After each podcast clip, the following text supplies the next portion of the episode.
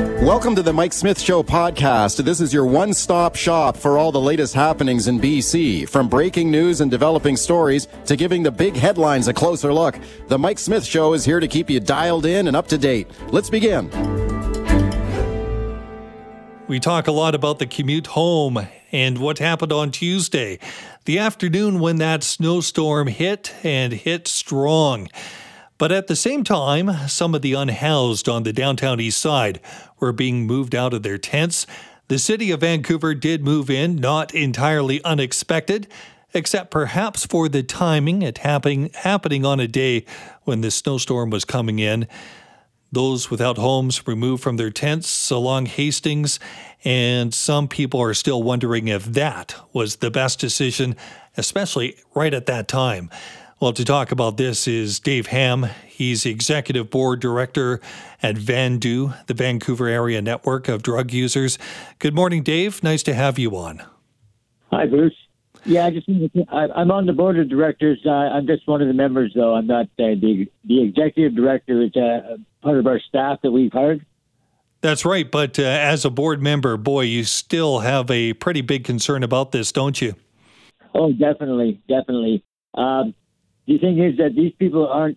We call them uh, tent housed. They are housed, and uh, actually, by taking away that housing, the uh, they've gone against the uh, UN Accord about how you know people are supposed to be put in someplace if this is going to happen, and they had nothing uh, available for them that was adequate. Now, Dave, uh, we knew that this was going to be happening, didn't we? And it was more about the timing. I think that caught many of us by surprise. Uh, we had uh, the city of Vancouver moving in, police by their side, not a police action, but the city of Vancouver definitely coming in and taking away tents. Um, dismantling some of those tents. What impact was there that really has you concerned? Well, that they were uh, more or less vanished. There was no place for them to really go except back on the street, but now without any uh, kind of sheltering materials. So uh, we tried to do what we could uh, in, in supplying them with whatever tents and sleeping bags and stuff that we could round up. But the idea of, of, of doing it on, on the day when there's you know snow coming down, everything like that, I, I feel that they could have maybe put that action on hold at least and uh, you know made sure that there was something for sure implemented uh, for their uh, for their safety. Because actually, you know what I mean. It's like this weather, inclement weather, people's lives are actually at risk, like seriously at risk. You know, Dave, uh, somebody might uh, be inclined to say, well, there was a forecast out there, and uh, we did know the reality of what was being said. There were safety concerns with those tents. Um, did uh, the people that advocate for those living in the tents not know that this could be a possibility? Why is it uh, that the city of Vancouver is to blame? Well, ultimately, it's not the city of Vancouver to blame. It's the uh, the uh, government infrastructure, uh, federal, uh, provincial, and municipalities, in not providing the housing. They've had years and years, and they've uh, slowly but surely let the housing stock deplete and become unlivable. Most of it uh, that people are put into, and so you know it's not the city's fault. They've walked like the new mayor and that they've walked into a situation where I believe if they uh, they wanted to do something. They could be uh, politically brave, step up and do something uh, out of the uh, party line, and, and and actually think about hu- human rights and uh, you know just being being charitable and, and understanding that these people are housed. They're housed themselves because they had no choice. When you're in a tent out there, you have your home. It is your home, and uh, to be treated this way goes against all the human rights uh, accords that have been done in the UN uh, that Canada signed on to and actually was part of making, and and that. So I, I just feel that uh, no matter what, doing it at that time, whether it was known, not known, the timing was not very well uh, thought of. And many people pointed that out. Uh, Dave, we're talking about two situations, of course, one being the short term and also the long term. Let's talk about the short term first. The people that uh, did end up without a tent that night, Tuesday night, how did they end up surviving? Uh, did you find uh, a placement or a new tent or a new uh, area for them to sleep? Uh, what did, what ended up being the reality for them? Well, the reality was we were there. Uh, I, I got phone numbers. They had phone numbers. We uh, supplied what we had at the time uh, which wasn't a lot. We've been uh, getting donations coming in uh, quite a, quite a bit now. But uh, I was going to have Will with me to speak uh, on things, and I cannot find him. I cannot get a hold of him on the phone. Uh, I was told that they went uh, together, a group of them, and so I'm hoping that uh, you know out there there's a community already established amongst themselves. So I'm hoping that they got uh, taken in with some of the other folks out there that are also uh, tent housing right now. Right. We've got uh, conditions that are going down to minus nine at night. That's going to happen again, and more snow coming in in the forecast. Certainly, it's going to hit the downtown east side and those living uh, along Hastings. Uh, what do you anticipate tonight? Well, uh, I'm heading out as soon as we finish this call, and uh, I'm going to be out uh, trying to track them down physically and find out uh, where they're at, what their needs are, and uh, we have had a, a pouring of, of, of, of, donations and things like that. So we're going to try and set them up the best way we can. Um, and they've been told not to go back to Hastings uh, and that. So you know we're going to have to try and figure out a, a place where they will not be continually moved along. Uh, we thought we had the street sweep sort of uh, on hold. Definitely doesn't look that way anymore. It looks like they're just going to keep doing things with uh, bylaw which is, does not supersede the Charter of Rights or the UN Charter or anything like that. All of those things are in place because human rights are being squashed and stepped on all the time, not just here, all over the world.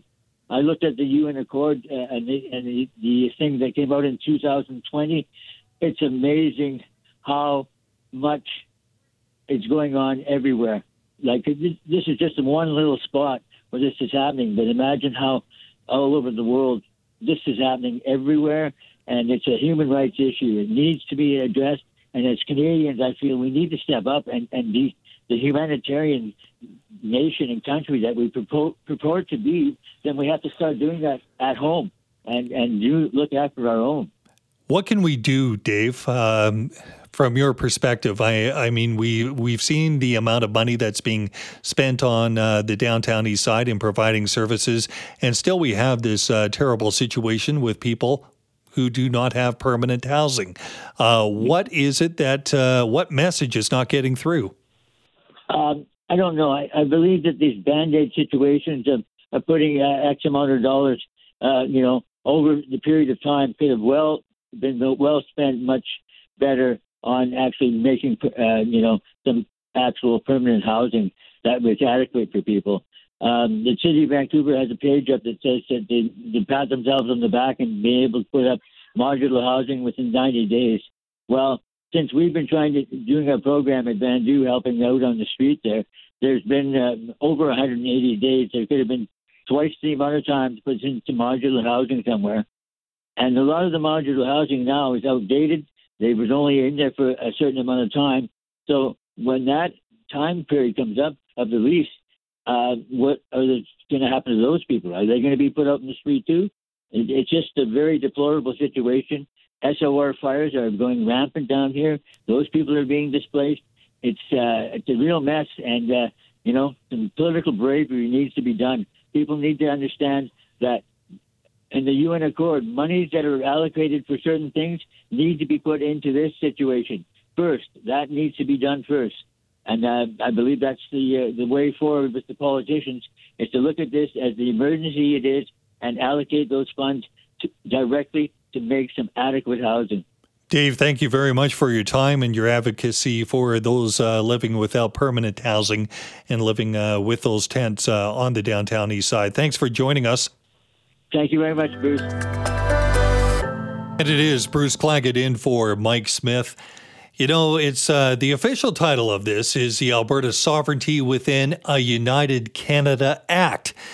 And it's being described as many by many as undemocratic, worrisome, and a risk. Many people are concerned it's a rewriting of the Canadian Constitution, Alberta style. And it's all because Alberta Premier Danielle Smith sees a risk and sees the opportunity for a bit of a change here. Well, D- Duane Bratt is a political scientist and a columnist, but political scientist at Mount Royal University, and joins us now. Good morning, Duane. Good morning. This is uh, something that I think uh, I would never have seen. I, I know what the sen- sentiment is like in Alberta at times, seen that over the years. But to actually see something come out like this, a bit of a surprise. Uh, what's your take on it? So this was uh, when Danielle Smith ran for the UCP leadership over the summer. This was the centerpiece of her campaign. This this idea of the Sovereignty Act, um, and uh, she she won, uh, but as a result of winning, and then you know you've got to go from winning forty to fifty thousand UCP members to now dealing with you know, four and a half million Albertans, there were questions about whether she would soften the language, weaken the language, particularly because there were four of her leadership rivals who held a uh, an unprecedented press conference in September bashing the Sovereignty Act, saying that it was unconstitutional, would violate the rule of law, would lead to investor chill, uh, possibly capital flight. Well, three of those four rivals are now in senior portfolios in her cabinet. So you wonder what sort of deals were struck when they brought it in. So um, when I did preview interviews on Tuesday, it was like, well, option one is that it will simply do what Saskatchewan did, which is reaffirm uh, what's already in the Constitution and, and just say, you know, we assert that we have provincial jurisdiction over health, or we have provincial jurisdiction over natural resources, or we have provincial jurisdiction over private property, or, or what have you. There might have been a lot of fiery rhetoric to that, uh, but that really would have been nothing big. Um, that was option one. Option two is that um, she would have brought in what she promised, which was the nullification of federal laws, depending on what the provincial legislature in Alberta thought about the constitutionality of it, as opposed to the normal way that we do constitutional disputes between the feds and the provinces, which is going through the court system. What I didn't anticipate is she actually chose option three, which was option two with a, a, twist. Option two, she does say that the Alberta government will be the arbiter, will decide on whether there has been provincial or uh, federal encroachment into provincial jurisdiction. But then it added, or any policy that harms Albertans. So even if it is federal jurisdiction, but the Alberta government determines that it harms Albertans, no matter how they define that, they're going to rule that unconstitutional. That is huge overreach and is very problematic. Huge overreach and also when it comes to I, am thinking of like first ministers meetings uh, which are already difficult and sometimes uh, some of the difficulty might even come from quebec which uh, has its own views on uh, sovereignty. But um, when you start to have uh, if you have an Alberta in here also pushing for this, are we ever going to get consensus when uh, the premiers or even uh, cabinet ministers from uh, the provinces get together and go uh, cap in hand to the federal government?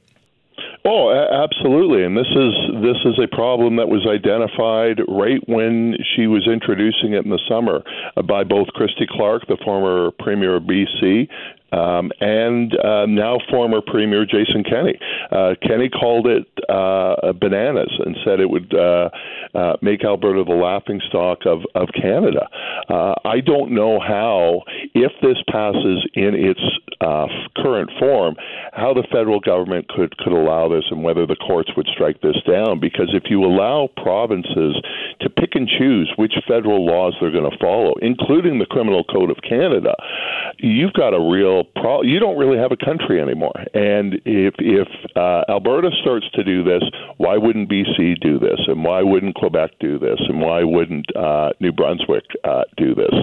So yes, um, th- this is this is quite worrisome. But it, it's the additional features that uh, are similarly worrisome, and this I didn't anticipate, which is uh, the eroding of democracy in Alberta.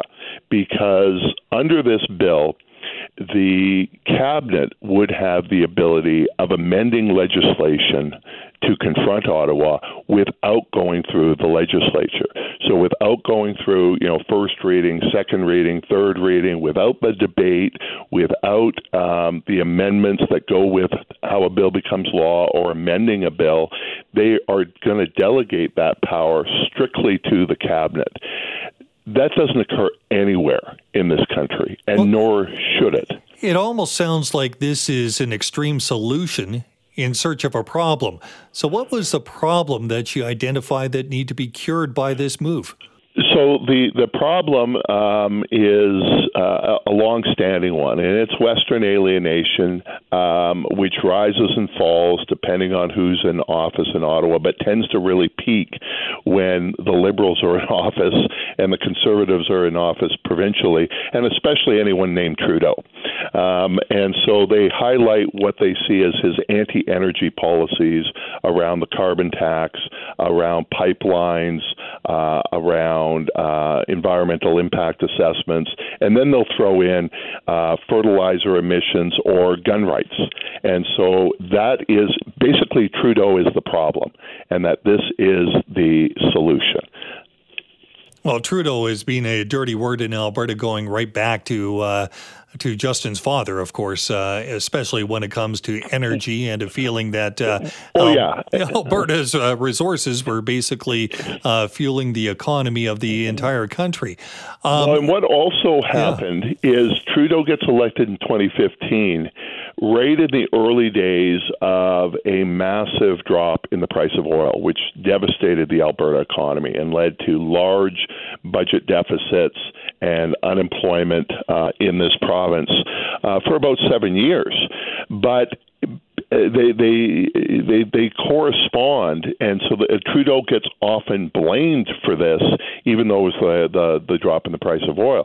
On the other hand, the price of oil has dramatically rebounded. Unemployment has dropped substantially in this province, and the government just posted a $13 billion surplus with expectations of a similar surplus uh, uh, next year. So to say that these um, anti-energy policies have destroyed, have systematically destroyed the Alberta economy, as Smith said in a TV address last week, uh, I think there would be a lot of provinces that would love to have their economy destroyed so much to post a $13 billion surplus.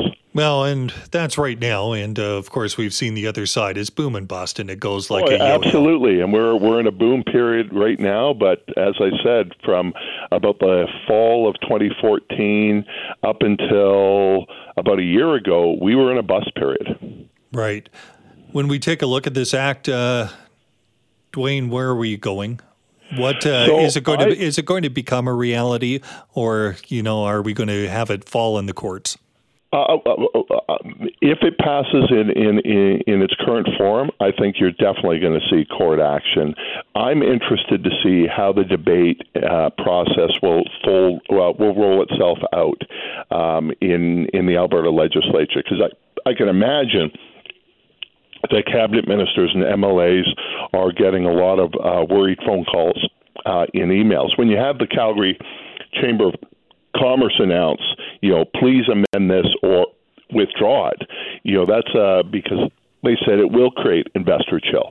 Mm-hmm. Um, meanwhile, Travis Toews, who's the current finance minister, who is one of those leadership rivals um, saying that it would have led to investor chill, says he can support the bill now because it doesn't direct private businesses to violate federal law, which is what the form was back in, in August and September. But what it does do is it allows the provincial government to direct provincial entities to violate federal law. But it's a very long list of, of provincial entities crown corporations, agencies, schools, post secondary institutions, uh, municipalities, uh, police services, uh, any group that receives a government grant, any group that is uh, regulated by the government of Alberta. I'm not sure who is left out on this.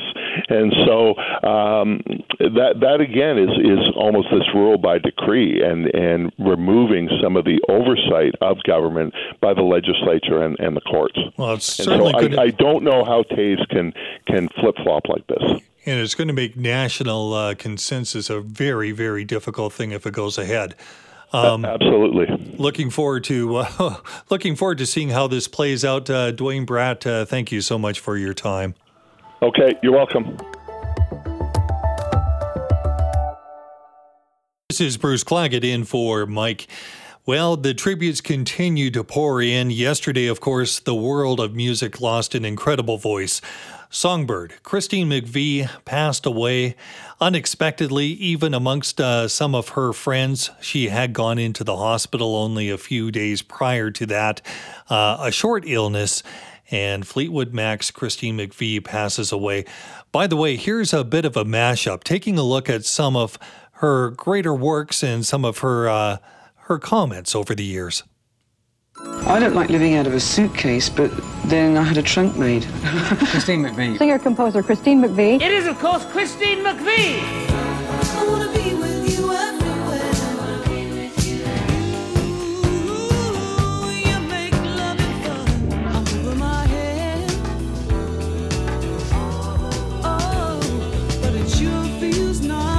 If they're not on the road with you, then you never get to see them. And then if they are on the road with you, you get to see too much of them.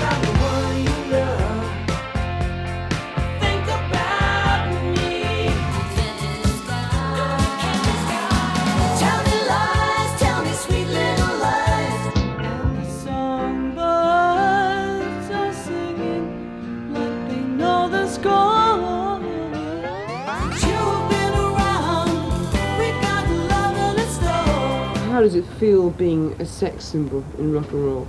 I don't know, ask Stevie Nicks.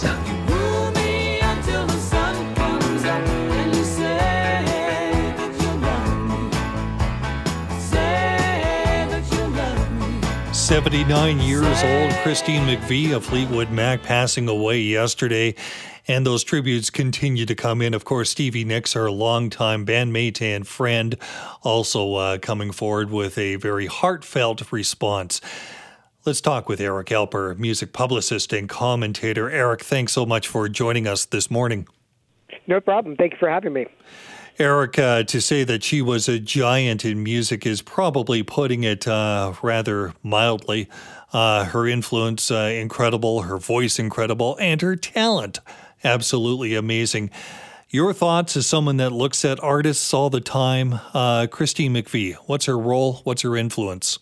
Yeah, I think she is absolutely one of the key sounds of the 1970s AM radio. You know, when people talk about their love of Fleetwood Mac, they're really talking about Christine McVie's songs. And even though that she's led a pretty, you know, low profile in probably one of the biggest bands, you know, of the last 45 years. Has to be right up there with Queen and the Beatles and other people. You know, at their peak, they were bigger than Justin Bieber. They were bigger than Drake and uh, uh, and The Weeknd because everybody knew those songs. Everybody had uh, seen them on the tours, and those songs, especially Christine songs, and a, a lot of them that you played um, in that in, at the top of the the segment, uh, they're all connected to a memory that we all have, a moment that we all shared, friendships, breakups, relationships happening. Um, it's astonishing how much she wrote and still kept a pretty low profile, which is actually pretty easy to do when you're in a band with Stevie Nicks and Lindsey Buckingham and you don't want to get involved with their drama.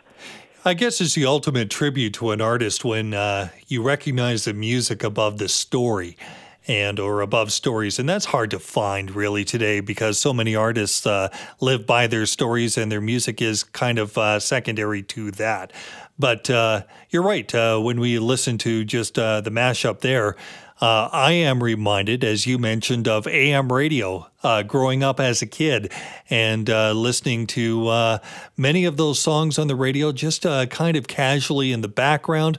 But it was almost a mood and a theme of wherever I was at the time. And that's kind of special, isn't it, Eric? Yeah, especially you know during the seventies and, and even in the eighties. In the you know anytime that it was pre-social media, we all knew about the drugs and the money and the fame and the sex that's involved with becoming a rock star. That was the ultimate goal, and we all looked to rock stars to say the things that we couldn't actually say ourselves, and they weren't omnipresent. You didn't know what was going on unless somebody had written about it in your local newspaper, and if you missed it well, then you just were out of touch and you just didn't know about it. But the bands simply express their thoughts that was going on in their own lives and that's where the magic is being created. And that when they start releasing it then 40,000 people start singing those songs back to them. But each one of them has a very specific meaning attached to to themselves. And that's the genius of of Christine McVie's songwriting was she was able to take something so personal like you make loving fun is about you know her her relationship cheating on her husband John McVie with the lighting director of the band. So while they're on tour, she's singing this song with the man that she just split up with, John McVie, not even four feet away from her. But that stuff is just the drama. The real part of the magic is how we feel when we're in our own relationship and feeling that love for the first time, feeling like you make loving fun. It's it's it's, wonderful when that stuff happens. And the interesting story there with uh, John McPhee and you make loving fun and uh, singing the song with uh, the broken up John McPhee right there. And uh, yeah. apparently, I don't know if this is true, but uh, she apparently, story goes, told John that uh, no, the story is about the dog. Yeah. yeah, you know what? It, it it's amazing that that sounds true and it also sounds false at the same time because you just never know about it. But that was the whole, you know, part of their success. Obviously, is the fact that they never really left. You know, they took some time off, and and like most you know classic rock bands, they took two or three years off. They haven't had a new album out in over a decade, but they've still managed to keep you know being on the road with or without Christine, with or without Lindsey Buckingham. As long as Mick Fleetwood is behind the drum kit, it's really his band and his decision to make. So it's going to be interesting to see what happens because I think the band is just going to still continue next year um, because they've already got that. So it's interesting that this is a band that has been able to survive and even thrive bigger than ever before. Um, you know, as big as Rumors was, and it's still big. It's, it's like 45 million albums, the second biggest in in in all of uh, uh, recorded music history. Um, but right now, the greatest hits album is number one on music streaming services, and part of that is not the fact that we get to go back to the music after the person has passed away, but 15 years ago, this would have been impossible. We would have had to go down to the record store, hope and pray that they have enough stock yeah. in there. And then if it's sold out, you didn't see it for another couple of weeks or so. Now we hear about Christine McVie and immediately go to Spotify and spark up whatever song that you want to hear as many times as you want to hear it. Very good point. Eric Alper, one of Canada's uh, best known and most talked about music publicists, talking about uh, Christine McVie of Fleetwood Mac and her passing yesterday. Uh, Eric, you know, uh, we talk about rumors and uh, just uh, how big an album it was.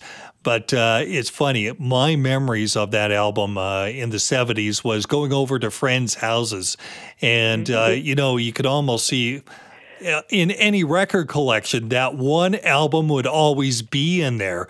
And yeah. it was, uh, even if you had friends that uh, kind of had different tastes and kind of veered off one way or the other, when it came to rumors, they had it. Yeah, and it's one of those records that sold so many, but you never ever see in a secondhand record store. Nobody wants to ever give up this record. It's kind of like if you give it up, you're almost just throwing away those memories and those moments in the lives. It's funny because you know so many people that I knew had rumors. Very, you know, almost half of them had Tusk, the album that followed, um, and that's when you knew that you were a true fan. Is when you bought the follow-up album to that hugely successful one. And it, you know, the music industry called it a bomb, even though that it only sold like 12 million copies. Which was uh, interesting I know a lot because of artists that would give up their left arm for that many copies. Tusk was, yeah, absolutely, still a great album, but uh, nothing. I mean, how do you follow up on rumors, right? You do a mound of cocaine and you hope that the tax man never sees it. True enough. Eric Alper, a pleasure to have you on talking about Christine McVie. Thanks so much for joining us. Thank you so much for having me. We'll talk soon. And Bruce Claggett filling in for Mike. Uh, you know, it's uh, hard to believe that it's December already. And now, as uh, they say in the Claggett household, we can get the tree up anytime now. Couldn't go up before December 1st. That's one of the rules. But, uh, you know, now it's time that we can start to officially celebrate. Although I see many people already have a jump start on that and Christmas lights in the neighborhood around where I live already up and people fully into the Christmas and holiday spirit. But uh, the other part of it, for many of us, every time uh, or this time of year, is the holiday watching. And uh, when it comes to those movies, uh, your choices uh, often are repeats, ones that you see year in and year out because you just love the feel of uh, watching that Christmas movie. For me, it's National Lampoon's Christmas Vacation. Uh, I mean, the jokes never get old. Chevy Chase just amazing in that. Uh, I see Corey, our producer, uh, loves the Grinch and uh, Jingle All the Way and Home Alone. I think he's talking about the original because I know Corey would not be talking about part two with that one. Well, we all have our favorites. Kurt Smakel is a movie critic and podcast host of Three Angry Nerds. Kurt, thanks so much for joining us this morning to talk about the Christmas catalog. And uh, I know you've got your own favorites, don't you, Kurt? Oh, definitely. Yeah, it's a great time of the year to catch up on some holiday flicks. I see the number one on your list here. I don't know if it's uh, number one or just happens to be uh, the top of the list here, but Love Hard. What is that one? I, am not familiar. I wouldn't say it's my number one, but it's definitely a, a new holiday favorite. So uh, it's a Netflix movie. So it's very accessible for most people. And uh, yeah, it's basically about a woman who writes a dating column for a uh, online website and uh, she goes thinking that she's going to meet this uh, guy that she's met through an online dating app, but ends up that uh, she gets catfished by the guy. Uh, ends up being somebody else, and there's a bit of it's a bit of a rom com, but it's also uh, takes place around the holidays, and uh, just a really funny kind of good time movie that a lot of people can enjoy. You know, when you say a new one, uh, that's one of the big things that I'm always looking for is a quality new movie one that can stand up as much as some of the old favorites. And they're hard to find at times. Uh, you know, the, the new offerings that uh, aren't really, I hate to say it, but bad, um, mm-hmm. because there are some really bad ones out there too.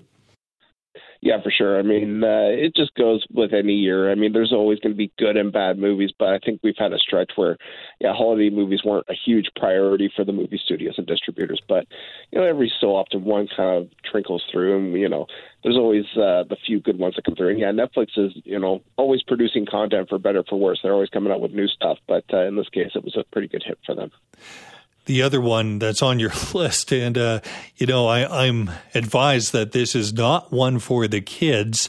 Um, I've never seen it, but I kind of know what it's about. Bad Santa. Yeah, definitely. It's uh, it's definitely not for for for young kids or even honestly most teenagers probably. But uh, it's a it's a pretty funny movie. Uh, basically, Billy Bob Thornton plays a Santa uh, him along with his uh, cohort, uh, who also plays his elf. They go and rob uh, various malls throughout the country, and uh, he starts to have a bit of a change of heart. It's a very heartwarming story, despite all the lewd and crude humor. Uh, it kind of gets to the real gist of what the holiday is, I guess, in a weird roundabout way. Is that uh, probably one of your favorite uh, comedy type uh, Christmas movies? Are there any real laughers for you besides that one? Oh, there's a few. You mentioned uh, Christmas Vacation. That's another good one too. Uh, but I always kind of find that one's the one that you know I always put on because no matter who's watching it with me, almost everyone can kind of get into it. Where sometimes people are not always in the mood for you know some of the more uh, I guess traditional Christmas movies. Something like Bad Santa is a little bit more accessible. We'll get to some of our callers uh, just after the break uh, talking about your favorite movies for the holidays, Christmas movies, 604 280 9898. And you can give us a shout uh, with your favorite movie. Just before we go to the break, though, the other one, uh, a bit of a uh, classic now, Canadian classic, Trailer Park Boys. They put out a Christmas special, didn't they? Yeah, they did. Yeah, and uh, it's funny because if you've never seen Trailer Park Boys, it's a prequel to the series, so it kind of sets up a lot of the characters and stories that later you would see in the show. So even if you just watch the Christmas special on its own, it's a pretty standalone kind of uh, feature. But uh, course, uh, regardless if you've seen the show or not, it's still a great time to watch, and I, I always get a good chuckle out of watching it. Always love hearing uh, the Charlie Brown at this time of year. Uh, some of the singing just incredible, holds up uh, year after year. And, uh, you know, when you hear that sound, it's just amazing. Yes, it is December, and because it is December, we're talking about holiday movies, those Christmas movies, and uh, some of your favorites. Talking with Kurt Smakel. He's a movie critic and podcast host at Three Angry Nerds. Kurt, uh, we're also going to take some phone calls with some of our favorites from uh, listeners 604 280 9898. Tell us, what's your favorite movie this time of year? What do you look forward to and why? 280 9898. Uh, let's take one of those calls right away. Richmond uh, and Carol. Carol, what's your uh, movie that you look forward to? Well, I've always loved Christmas Story that came out November 2nd, 1982. And on November 2nd, 2022, they did a remake of it with Peter Billingsley as the father. Uh. And it's on Crave. And it's just it's a great movie. He has gathered all the old all the old players back into the story. It's good. Yeah, and the original. I'm familiar with the original. Thanks, Carol. Um, what a great movie, the original. Uh, the the second one, I don't know as much. Uh, Kurt, uh, are you a fan? Have you seen this? Yeah, I've seen the new one as well. Uh, yeah, it basically kind of it's more of a sequel, but it's you know takes takes place nearly forty years after the original, so there has been some time that passed. And yeah, it's uh, you know if you like the original, I think it's a very nostalgic ride down through memory lane there. Uh, but both are great movies, although I personally prefer the original myself. You know, when you start to talk about some movies and uh, the remakes and the different versions of them, uh, it, one that comes to mind, of course, is uh, The Grinch That Stole Christmas. Many of those. Uh, Carol, what do you think? Are there any other movies that have been remade that you uh, you like? No, perhaps we've lost Carol there. Um, oh, but uh, what what about uh, you, Kurt? Uh, what about the remakes? Uh, are there ones that the remake is actually kind of better than the original? Yeah, I mean, there's always going to be a few. I, I always think too, like there's the stories where you kind of get like the the Ebenezer Scrooge, and there's different ways they tell that. Disney's told that tale. There's the one with um, what's his name? Uh, he was in Ghostbusters. Uh, Bill Murray. So there's a few kind of uh, movies like that where they kind of like carry on the same kind of story and kind of play around with it a little bit. Uh, I think, uh, but yeah, probably Scrooged. Yeah, the one with uh, Bill Murray. That's probably one of my favorite of the Christmas remakes. Anything for me with Bill Murray in it is uh, an absolute treat. Uh, he's got such an expanse as a, as an actor in doing anything from serious roles to something that uh, works as a comedy over the holidays. John in Kelowna, what about you? favorite holiday movie, John? Yeah, planes, trains, and automobiles. Oh, I guess that would qualify, wouldn't it? Uh, that did take uh, place over the holidays. Uh, the trek back to uh, to make it home in time, a classic. Uh, Kurt, uh, was that on your list? Not for Christmas. I think in the movie it takes place over American Thanksgiving, so very close. But uh, I don't think I don't know if I would classify it as a Christmas movie, but it's still a great movie. Oh, I guess so. I knew it was coming home for one of the holidays. John, I'll still yeah. give that one to you, but uh, it is a classic. Uh, I got to ask you, uh, John, because it is a holiday movie. I mean, American Thanksgiving kind of rolls right into the Christmas time. Uh, John, favorite scene in the movie? And look on John Candy's face. The look on John That Candy's smile. face?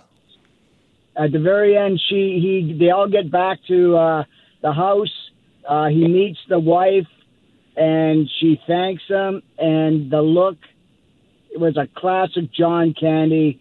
You're welcome. I you know thank you for having me here. All all in one look, perfect look. Yeah, yeah, I know the look you're talking about, and uh, a nice warm feeling.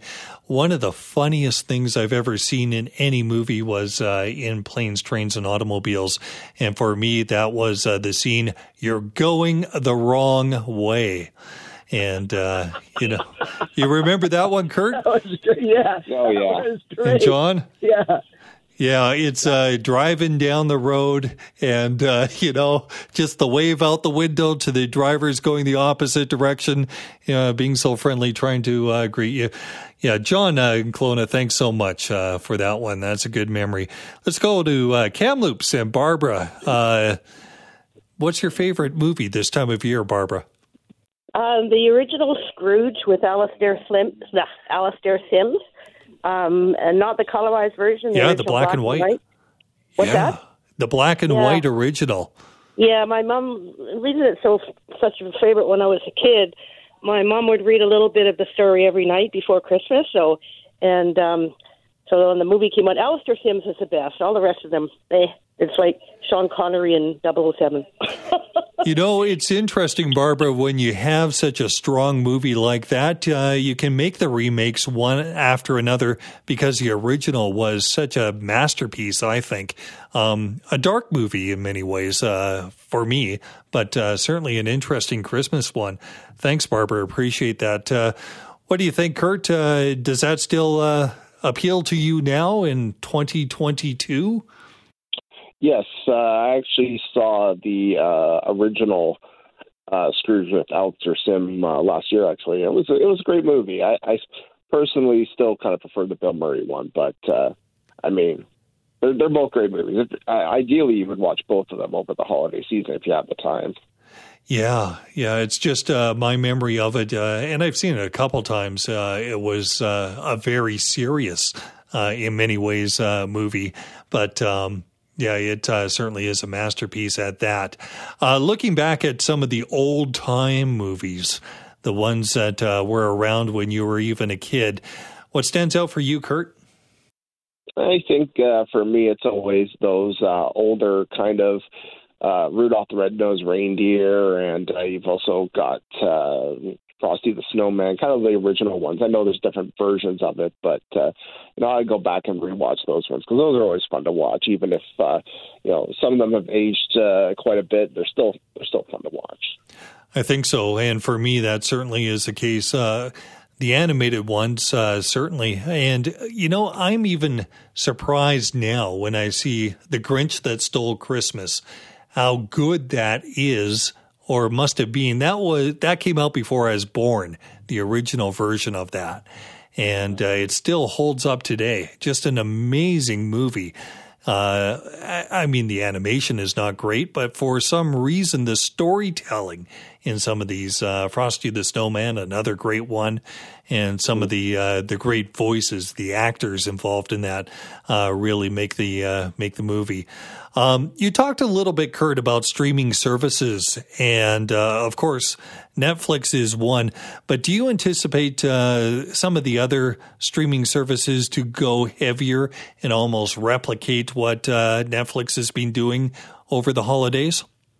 Yeah, definitely. I mean, uh, they're all kind of starting to put out some holiday content now. I know Crave just put out that new Christmas story uh, sequel, and then you've also got uh, Disney Plus. They did a Marvel uh, tie-in, like it was a Guardians of the Galaxy Christmas special. So they're all kind of trying to put out content to kind of compete with each other to get people's attention around this time of the year. And of course, you know, with all these streaming services, it's all the tags and stuff, so they can have those big sections when you log in that say, "Hey, here's our holiday collection" and all that. So, yeah, definitely, uh, regardless of which one you go with, there's going to be a lot of content to watch. You know, uh, the holidays are also a time uh, just before you go, just to briefly touch on this. Some of the big blockbusters are released over the holidays. Um, not Christmas movies we're talking about, but uh, since we have you and your expertise in here, Kurt, uh, any blockbusters we're looking forward to now? Yeah, I mean, uh, Top Gun Maverick just hit Blu-ray a few weeks ago, so that I've been rewatching that, and it's going to be hitting Paramount Plus December 22nd. So if you'd rather stream it rather than own the physical copy, uh, that's probably my favorite movie of the year. Uh, and then, of course, yeah, we've got uh, the Avatar movie that's coming out in a couple of weeks here. That's going to be a big one. James Cameron is always kind of the director that you don't want to sleep on. He makes movies that will easily clear out the box office, uh, and he won't have much competition. So, yeah, there's definitely quite a bit of movies, regardless of whether you want to see some in theaters or see some at home. Definitely some movies are coming on the horizon there. Kurt Smakel, a pleasure to have you on talking about uh, movies in the holidays. Thank you for having me. Thanks for listening to the Mike Smith Show podcast. Can't wait for the latest episode to drop? Tune into the show live from 9 to noon on 980 CKNW. Want to reach out to me personally with a question or comment? Send me an email, mike at cknw.com. Thanks again for listening.